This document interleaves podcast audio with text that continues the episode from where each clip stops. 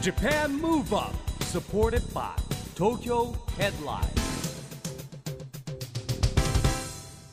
こんばんは。東京ムーブアッププロジェクト代表の市木浩司です。アシスタントのちぐさです。ジャパンムーブアップこの番組は日本を元気にしようという東京ムーブアッププロジェクトと連携してラジオで日本を元気にしようというプログラムです。はい。またフリーペーパー東京ヘッドラインとも連動していろいろな角度から日本を盛り上げていきますそして今夜はマンスリーゲストのこの方にも来ていただきました。こんばんは工藤公康です。こんばんは。どうも。久しぶりのねお久しぶりでございます。だってもうお忙しかったから夏は。うん。ネッ夏はト甲子園ネット甲子園のねメインキャスターですから。は今年で3回目はですよね、そうですね。はい。日に焼けてらっしゃいます。焼けてますねさすがにね。まあまあまあまあ真っ黒ですよ、まあね。えーはい。もう日に日の自分のあのえーあのスタジオに出るときにうん。あの塗るじゃないですか。はい。であれがだんだんですね色がなくなってきて あ工藤さん何に何の色にしましょうかとか言われま言われたことありましたから、ええ。まあ今年は開幕が 2, し2試合2日間で2日間ですね、おはい。天気の影響で。そうですね。はい、おおよそ3週間ぐらいですか言ってたのいや言ってたのはあの大会は大体15日ぐらいなのでうん。あのそのぐらいで終わるんですけどまああのちょっと、え2日伸びたのとあと準々決勝が終わると準決勝の間に1日休みがあるんで、えはい。お疲れ様でした、はい。いえいえいえもう暑かったですうん。よいろんな意味でね。いろんな意味で。暑かったですね。今年の夏の甲子園市木さんもでも見に行かれたんですよね。はい。あのー去年行けなかったんで、ええ。えー今回は2回行ってきました。おお、でもそう2回目はね準決勝の試合をねあー2試合見れたんですごい試合でしたよ、いい日にはい。行かれたんですね、ほんといいい日に来ましたね。ね最最高の甲子園だった。わあじゃあ合わせてそれもい。ろいろお伺いしていきましょうね、はい。さあ今夜は工藤さんにそんな高校野球のお話も含めていろいろと伺っていきますのでよろしくお願いいたします、はいよろしくお願いしまよろしくお願いします。 Japan Move Up。supported by Tokyo Headline。この番組は東京ヘッドラインの提供でお送りします。Japan Move Up 今夜はマンスリーゲストの工藤公康さんにお越しいただいています。よろしくお願いします。はいよろしくお願いします。します。さあということで早速ですがね、うんはい。振り返っていきましょうか。まあまずはでも結果から。はい。優勝大阪桐蔭。いやー大阪桐蔭はね一番苦労したのは1回戦じゃないですかね、うん。うんあー1回戦4安打で、えーとりあえず、まあ、逆転勝利という形だったんですけど、はいそこからどんどんどんどん打線が良くなってね、うんはい打つようになってまあね準決勝の敦賀気比とうん大阪桐蔭のあの試合はねねえまさに1回に5点取られたのに、えーその裏に3点取って、うん次2点取って、ねもう同点にしてそこから逆転して、うんまあ、結果で言うとまあ15対9ですか。15対9ですよ、はい。まさにご覧になったんですもんねそう僕はねちょうど準決勝の2試合の時にうん。見させていただいてですね、1試合目が11時か2試合目がはい。1時半からなんですけど、その2試合目ですよ、今工藤さん言ったように最初3連打から満塁ホームランとかだから、はいはい。うん。もう5点取ってすごいな強いなってもうこれで決まりかなと思ったらどころかどっこいだからね。どっこいねえ。もうね、うん。すごかった。もうポンポンポンポンもう打球も飛んで、うんうんまあ打撃戦も面白いですよねやっぱねまあ面白いですね、うん。まあでも面白いんですけど打たれてるピッチャーの気持ちになるとですね。まさかピッチャーですからねいやー僕はねしんどかったですね。やっぱりピッチャーの気持ちを考えるとあー。5点取ってよっしゃーって思ってる時にうん。カンカンカンカンあれああれあれ2回終わったらもう同点だあーみたいな。あー。でまた取ってもまた取られっていう感じだからうんもうね10点取られてたらもうマウンド痛くないんね。うん。まあそうですよね。お願いだから変えてっていう感じなんですけど。ー。あれなんで変えなかったんですかね？まあいるでしょって控えピッチャー一応。いやいるんだけど、やっぱりこうそこはまエースねエースが投げるっていうところだったり、うん。あの敦賀気比の方はあの2年生だったんですね。あで3年生まああのいないわけではないんだけー。どやっぱり投げさせるとちょっとゲームが余計壊れてしまう可能性もあるぐらいのピッチャーだったんでまあ、ちょっとなかなかやっぱり出し出しにくいっていうかな。そのピッチャーでずっと投げてきてるかあら。ーなるほどね。はい、敦賀気比は特にあのずっと先制してずっと勝ってきてるんで、うん。やっぱり追いかける展開っていうのがやっぱりなかったっていうのが、やっぱりちょっとおそういうところの脆さが出てしまったかなっていう感もあるけどね。なるほどね。うん、いや僕ねすごい印象さっき今工藤さん言ったように5点取って次の裏の1回目のね、うん。大阪桐蔭の攻撃。一番バッターがいきなりホームランだいきったでしょ？えーって。意気消沈全然してないなこの人たち。うん。すごいなと思って。ねいやでもねあれ聞いたらね、意外とおやばいって 思ってたらしいよ。なるほど。うん。うん。でもやっぱり先頭に立つ自分がなんとか、例えばヒット一本出るだけでも違うだろうと思ったらホームラン出ちゃったから、うん。あれ一番って確かキャプテンですよねそうそうそうそう。キャプテンのね中村君っていうね。あすごくいい子なんですけど、あーやっぱり彼がやっぱりそこでカーンって打ったんでもう一気に盛り上がったのね。本当そう思った。だからうん。なんか雰囲気がねそこでねこう盛り返したなっていうスタンドで見て思いましたよ。う。ん。そうだから3点取った時に、まあ、ほぼ同点ぐらいの感じだったもんね。まあそうですようん本当にこう劇的な試合展開って多いですよね、高校野球。何が起こるかわからないっていう。今年のテーマというかあれは逆転でしたっけ？逆転です逆転わあ逆転。はい。逆転につく逆転いやねえ。ー僕も見た中で逆転って本当に何試合もあったし、うん。あのーねえっ、と1回戦でねはい。大垣日大っていうチームがあって、でそこのピッチャーの子が去年2年生で甲子園出てたんだけど、えーその子が1回戦で負けたんですよ、うん。開幕してすぐの試合で。うん。でも一番最初にインタビューをした選手で来年は絶対帰ってきますって言った子だったのその子が帰ってきたの、ええ。で投げたんだけど、いきいきなり初回に8点取られた かわいそうだねだからね。そう。もう今年はすごい練去年からずっうん。とすごい練習してきましたってもう勝ちに来ましたっていうとこがいきなり8点取られて、どうしたんだって思ったんだけど打線が打ってうん。で10点取って勝ったの。おお、すごい。でも今の話とかで言うとやっぱピッチャーって立ち上がりでうん。ちょっとリズム狂っちゃうとそうなっちゃうことってあるんですか、あー。結。構まああのーね甲子園でやっぱり勝ちに来てすごい緊張してるじゃないですか。うん。はい。でそうすると1個狂うだけで全部狂っちゃうのね。ああなるほどうねん。だからその子もフォアボール出したりとかデッドボールをこうん。う2つ出したりとかね、うん。ピンチを作って打たれて、うん。っていうのが続いて、まあ、8点取られたんだけどでもやっぱり勝ったからまた次の試合その次の試合も投げたんだけど、まあ、そこそこいいピッチングをしたんでね。まああのーまあ、涙はあったんですけど、うん。おまあ、ここまで来れてよかったという話はしてましたね。うんなんか工藤さんが印象に残った選手とかチームってあはい。りましたか？あのねえっ、と話題だったのは星稜高校はやっぱり、えー9回の裏に8点差か。8点差を逆転して、ね。まあ甲子園出てきましたからね。甲子園に出てきたじゃないですか。うん。はい。ああでその、まあ、投げてるピッチャーの子うん。とか、まあ、ちょっと話をさせてもらったんですけど、その子ね身体能力抜群なの、うーん。で145キロぐらい出るんですよ。でも全然自分で出してる感覚がないのええ145キロも出る145キロを平気で出すんだけどまだまだ自分で余余らしてるぐらいのピッチャーの子で、うん。だから多分、まあ、今大会の中だと一番身体能力的には高いのかな。うん。多分ちゃんとなうんもっと本本気で投げたら150キロぐらい出そうなそういう子もいて、へはい、まああのね、あのーそんなにあの上の方まではいけなかったけど、でもこの子はねすごいなと思った子もいましたね。うー。んまあそれと比較してね今回話題になりましたけど超スローボール投げたね。い、やーいましたね。えー東海大はい、4校ですね。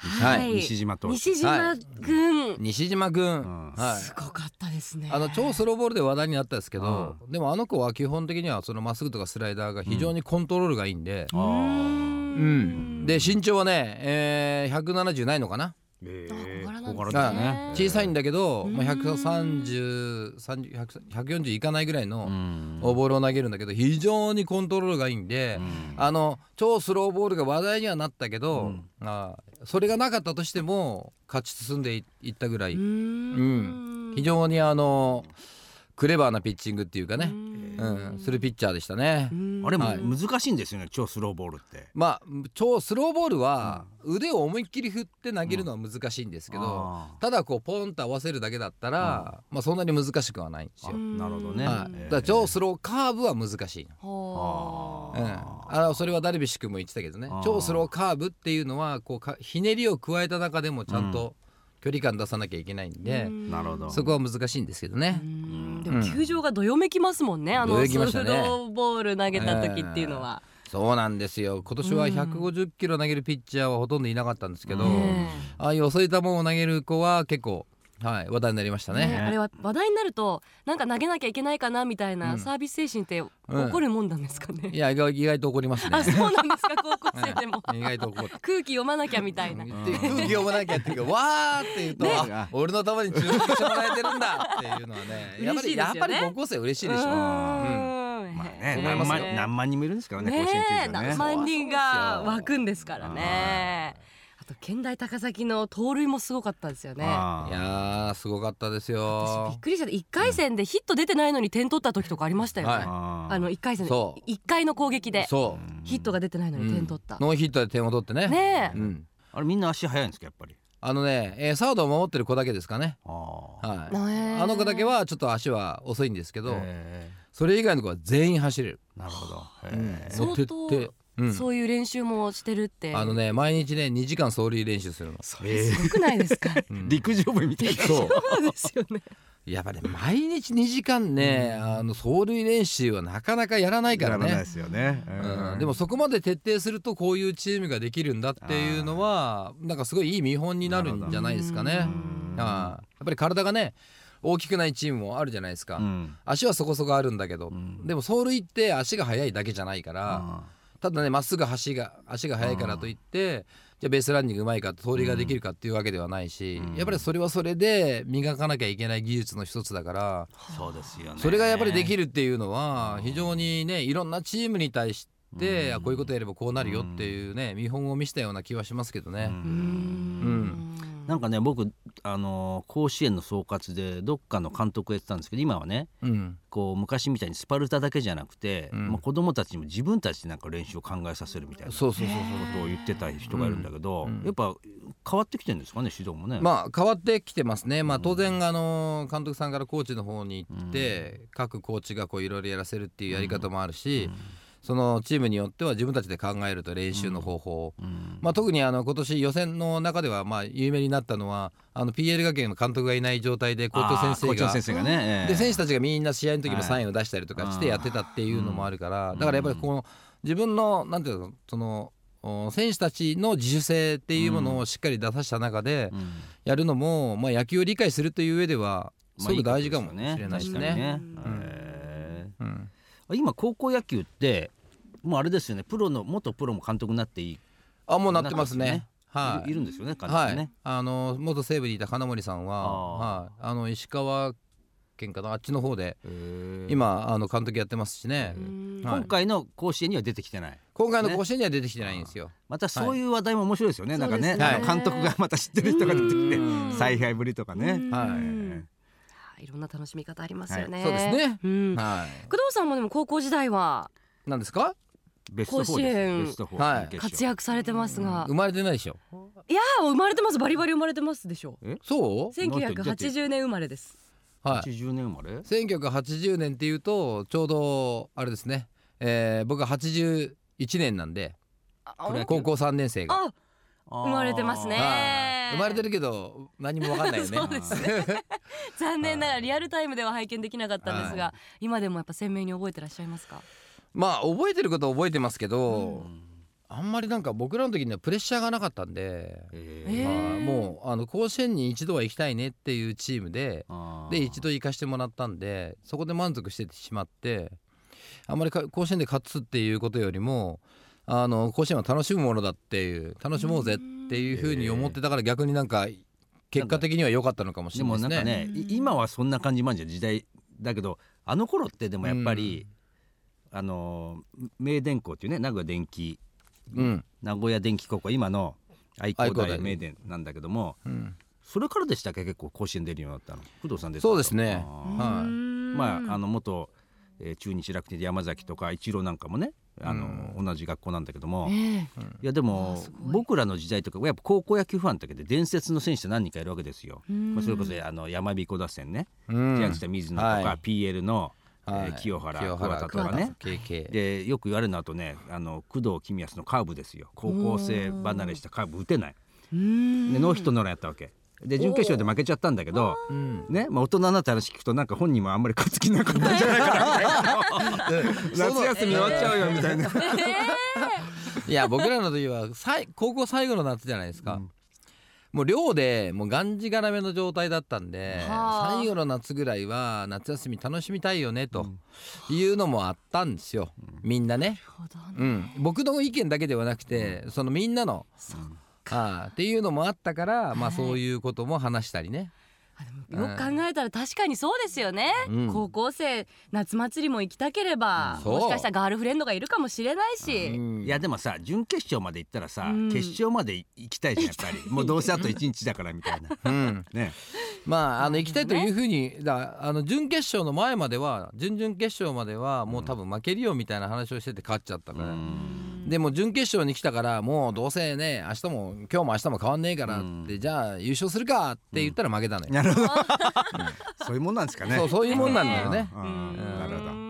でも高校野球の一番の魅力ってどんなところですかね？一番の魅力はねやっぱりねなんて言ってもやっぱり一生懸命さが違うのね。う。うん。んあの自分のためだけじゃなくてなんかチームのためであったりうん。応援してくれてる人だったり、で今まで支えてくれてる人だったりやっぱりそういう人たちのためになんかこう一丸になってできるっていうのがね高校野球。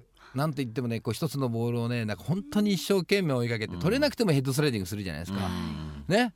で中には外野手でヘッドスライディングして逆に後ろに行っちゃって長打になっちゃうとかあるけど、うん。でもそのほんのその一投そのボールを取りたいっていう思う気持ちがね全然違うね。うん。やっぱプロ野球ってやっぱりねあこれが後ろに行っちゃったらツーベースになっちゃうからあ下がって取らなきゃいけないとかね、うん。思い切ったプレーってなかなかできないじゃないですか。で甲子園って芝生でしょ？土でしょ、うん。やっぱりそういうところでね伸び伸びやってる彼らを見たらね、うん。もう何とも言えないなんかね心が洗われるんですよ。うん。はあで取材もできるようになって、うん。で彼らが泣いてたりとかね、えーしたりところにこう話に聞か、ね、行かなきゃいけないんですけど、うん。でそうするとねもうねえー目がねまっすぐねその先を向いてる子もいれば、自分がやってしまったことに関してすごく悔やんでる子もいたりとか、ううん。ん。本当に晴れ晴れとしてあ僕はあのー甲子園に来れて本当に良かったと思います、もう次にしっかり進んで頑張りますっていう子もいれば、お前らみんないいやつだよなって思うぐらい、まあ、そんな選手たちばっかりでしたね。はいねえそれこそネット甲子園でもやっぱいろんなストーリーがね、もう選手たちだけじゃなくて、うん。親御さんとかマネージャーとかそもううん。応援団長とか、うん。チアリーダーとか、うん。はい。みんながこう思いを一つにしてるっていうのがそう。ね。いいですよ。ねまたねそういうところをね、うんスタッフがねきっちりね拾ってくるんですよいろんなネタを。そうなんですよ、どっから持ってきたんやっていうネタをねこんな感動することがあったの？っていうのをね、持ってくるのよね。素晴らしいですよ、うん。いやすごいねいややっぱりすごい。素晴らしい。あの今ね高校野球の話もしてきたんですけれども、はい。まあ高校野球っていうと、うん。やっぱりピッチャーの連投連投じゃないですか、そうですね。どうなんですかそのねこのその後のまあその後プロでね活躍されてる方もいっぱいいるんですけど、うん。まあ僕は実際あの高校野球見ててやっぱり思うのはやっぱりチームのためだったりとかね、うん。誰かのためだったりとか結構その自分のためって思ってやっぱりそのうん。高校野球の甲子園で投げてるピッチャーって少ないんですよ、うん。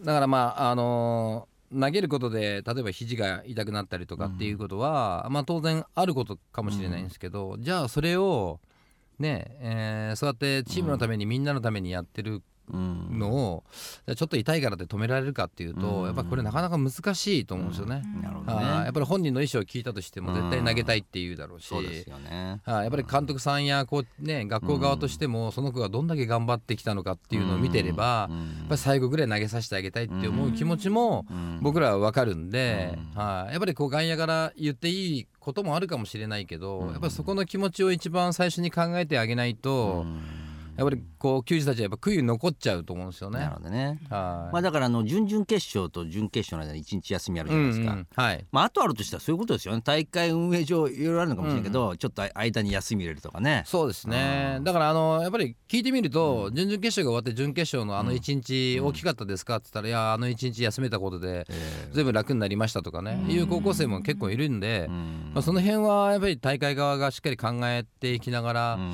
やっていくことなのかなって、あまり選手に投げる投げないっていうのをやっぱりこう言ってしまうのはどうかなってやっぱりちょっと、う僕なんか身近に高校生のなるほどね、身近にいるんでちょっと考えますね。まあ、あとは昔よりは比比較的にあの、まあ、抑えの投手いたりとか、まあ、学校によってはね2枚看板がいたりとかね、うん。っていう時代にななりましたもんね。ね3人いたり4人いたり東海大相模もうだってもやってね絶対的エースがいて工藤さんの頃もそうですけど江川さんとかね、うん。もうこのエースもとにかくこのエースっうん。て時代からねちょっと変化ありますよね。そうですね。だからまあ、あの当然今の高校生の中にももう投げたら1人だけっていう選手、ところもあれば、まあ、2人3人いてうん。っていうところもあるんで、まあ、その辺はその学校によってもまちまちっていうところはあるんですけど、まあ、だんだんだんだんやっぱりピッチャーを2人育てよう3人育てようとうん。いう風潮はあのできつつあるんで、まあ、少しずつう変わってくると思いますけどね。うん。なるほどね。うん。あのまあ、プロの世界でもちょうどねあの今メジャーリーグでヤンキースの田中投手それからレンジャースのダルビッシュ投手がねはい。相次いでまあまあ故障というのかちょちょっとねちょっとしたことなのかもしれないですけどね、はい。お休みになってるじゃないですか。まあまあ、はい、ちょっとしたことじゃないですねヤンキースの田中投手はね、あー。まあ、やっと投げれるようになってブルペンに入ってみたいな話にはなってますけど、えやはりこうね、えー日本で投げさせなせ投げさせすぎたからーうん。田中投手の場合はこうやって故障したんだとか言われてるんですけど、僕はやっぱりあのアメリカのやっぱり中4日っていうものが、まあ、一番大きいんじゃないかなと思いますけどね。はい日本は中6日？そうですね。中は6日だし、えーまあベンチに入れる人っていうのは25人なんですよ。でも日本の場合は28人登録なんですよ、うん。あといわゆる3人はベンチに入れないっていう状態なので,、うん。でそういう人たちはほとんど先発ピッチャーなんですね、ーうん。あでそういう中で自分のペースでトレーニングをしてみたりマッサージをしたりとかすることはできできるんですよ、うん。あでベンチあの試合が終わったらみんなと同じようにシャワー浴びて帰ったりとかね、うん。でするっていうことができるんですけどアメリカの場合はもう25人きっちりなんで、あのほとんどまああんまり治療もできないでずっと試合見てなきゃいけないんですよ。はあなるほど。はい。やっぱそういうただ試合を見てるだけっていうふうに言われる方もいるかもしれないですけど、うん。本当にちゃんとした休みをうん。あげたとすればまた全然違うその、ね。まあまあ痛むそのじゃあ肘それで肘を痛めないのかっていうのは100%は言えないかもしれないけど、うん。でもやっぱり治療の仕方ってアメリカってあんまりマッサージとかはしないんで。あーだから日本の選手っていうのはアメリカに行くとよくパーソナルのトレーナーを連れてったりとかするんですよね。あー。まあ、そういうところで防ごうとはしてるんですけど、ええ。やっぱりなかなかやっぱりこの中4日のシステムっていうのがやっぱりこう、まあ、回復はするとは言われてるんですけど、やっぱりアメリカ日本人だけではなくてアメリカ人もよく肘のあのトミー・ジョン手術手術っていうのはやってるんですよ。うん。はい、彼らはちょっと悪くなったらすぐやるっていうのは、うん。まあなあのまあ、これはちょっと黒田君に聞いたんですけど、うん。ああのし肘の再建手術をする時は今までのところを取っちゃうんですけどで違うところを入れるんですね。うん。あまあ肩あの反対側の腕の方の使わないと言われてる腱を取ったりとか、えー。足足の、はい、半腱半膜っていう筋肉があるんですけどその半腱のところの、ね。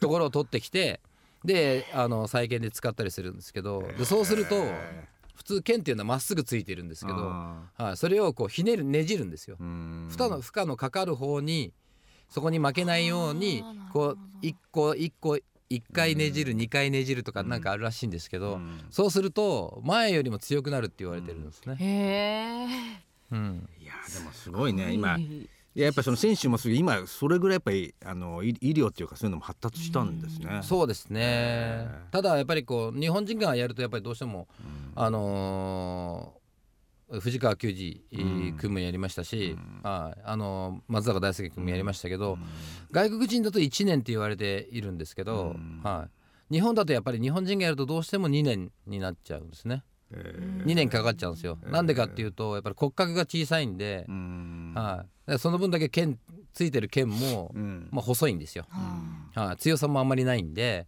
外国人は1年で帰ってこれても、日本人は2年かかるというふうに今は言われてます。なるほどね。本来はまあ1年でちゃんと投げれるようになるよとうん。いうふうに言われてる手術ですけどね。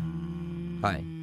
でもメジャーリーグもねピピッチャーあんないっぱいいるのになんでわざわざ中4日にするんですかねこれいっぱい選手ね。あああでも登録が25人になっちゃうと、うんどうしてもピッチャー配の数を分になっちゃうんですね、はい。そのね登録の、はい。全体的な配分になっちゃうんで、えー。例えばこれが28人にしたらあとえー。2人でもなるほどね。3人のピッチャー入れられたら、うん。これが中5日になったり6日になったりと。うん。いうことにもなるでしょうし、まあ随分変わってくるとは思いますけど、ね。はい、でもですねそんな中うん。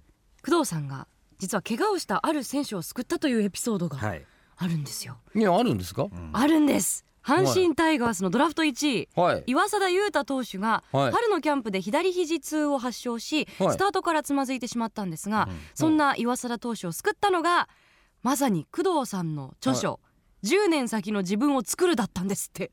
おであの岩貞投手工藤さんの考えに本当に感銘を受けて、うん。先日プロ初勝利を飾ったというはい。これ本当の話、へええはいこれ見ました。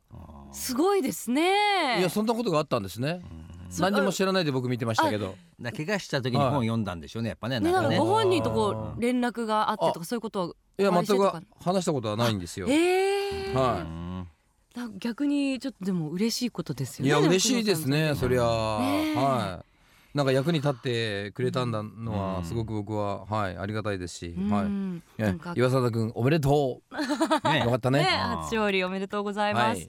の怪我をした時のまあ怪我との付き合い方だったり向き合い方ってなんかアドバイスってありますか？あのねやっぱり難しいんですけど、怪我をした時って焦ってやったら、うん。やっぱりそれが悪化してしまう場合もあるし、うんじゃあそれをずっとほっといて治るまで待っててってやったら筋肉が逆に落ちちゃうんで,、うん。でそれからまた作り直すっていうのも大変だし、うん。だから自分で考えるだけではなくて周りのいろんな人にいろんな聞いてみるっていうのをやっぱりお医者さんでもねあの1人だけじゃなくて2人3人っていうふうに聞いてみる専門医の人に聞いてみる、まあいろんな人に聞くことで多分いろんなそのアドバイスが自分の中でチョイスできれば全然こうやり方も変わってくるだろうし、はい。やっぱり日本あの野球ってね、まあ、トレーニングもトレーナーもの人もそうですけど、うん。結構ねあの球団で囲ってしまうんで、あん。ま情報って表に出ないんですよ。うん。はい。でもあとそれ以外でやろうとしたら自分でどっか行かなきゃいけなくなっちゃうんですね。うん。なるほどはい。ここの中だけでやるとねどうしてもその自分の選択が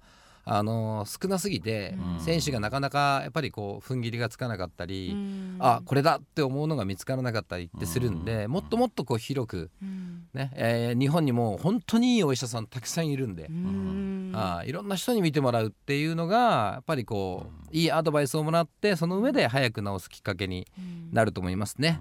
なるほどまあ、工藤さんはね引き出し相当ね、まあ、ご自分の現役も長かったしさっき言ったようにトレーニングもそういう先生もいろんなの自らねお探しに行って話したりとかね、うん。した蓄積がありますから、はい。はい、まあ、そういう意味ではね、あのまた甲子園終わりましたけどはい。大学院に戻って勉強もあります。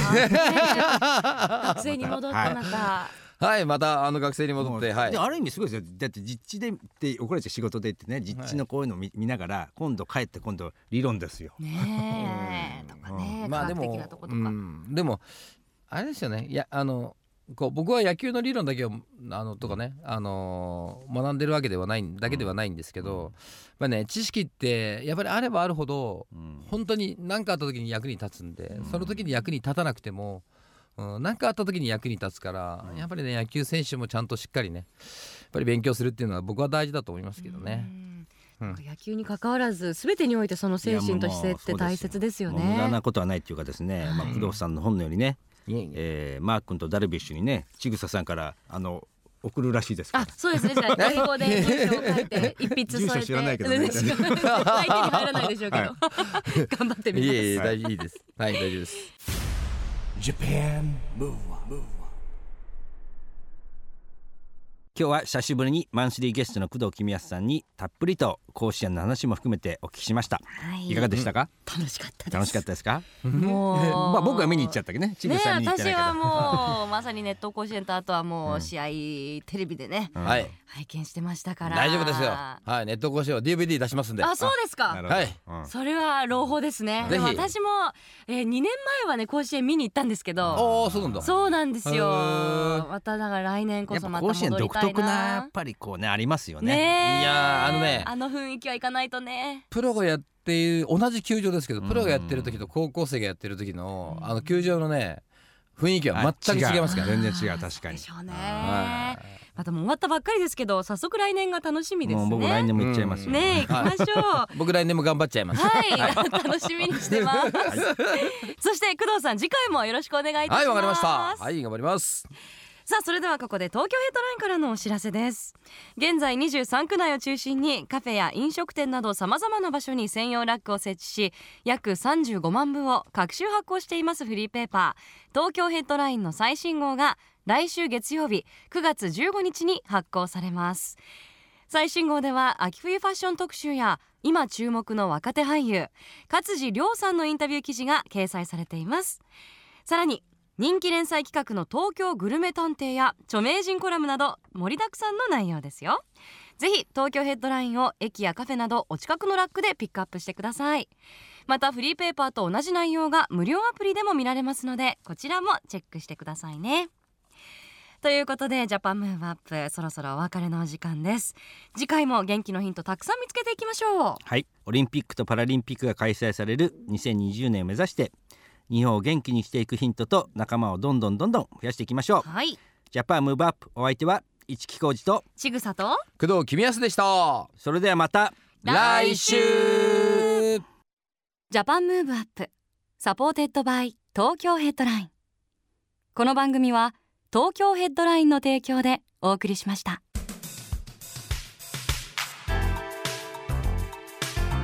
Japan Move Up